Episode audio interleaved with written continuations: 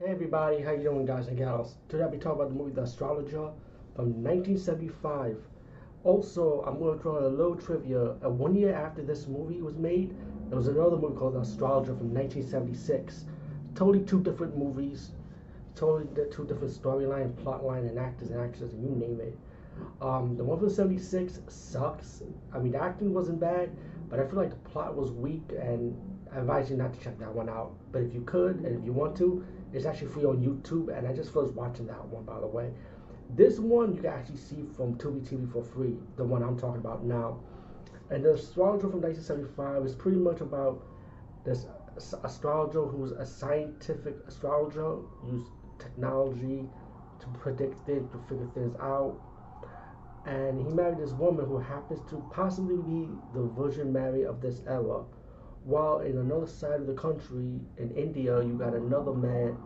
I mean, excuse me, you got the, a man, not another man, excuse me, this man who's like an Indian guru, but he's more like an antichrist type of guy, like the villain, and he's trying to give birth to the antichrist in his own way.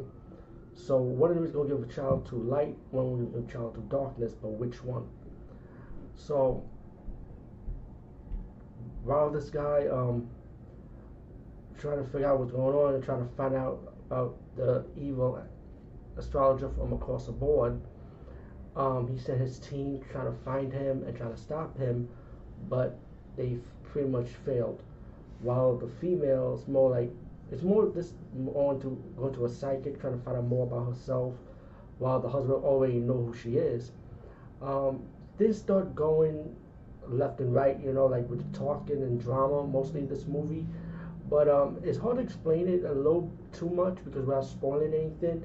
So I advise you check this movie out. I mean, you can see for Tubi TV for free, so it's not like you're, you're not gonna have a hard time finding it. Um, I'll try to see if they have this on YouTube also, this one, but it's not even on YouTube actually. Believe it or not, for free to watch. But you, like I said, you can watch it on Tubi, totally free and legit. you know, hey, I, I never say I, I found my ways to watch my films, okay? But um, the astrology from 1975, I highly recommend it. I thought the acting was good. The guy who played the villain was pretty good. He was pretty much like an asshole villain in a way when you think about it. Um, I like the ending. It kind of like a little twist ending, a little cliffhanger like, you know. But um, yeah, check this out. It's, it's interesting watch.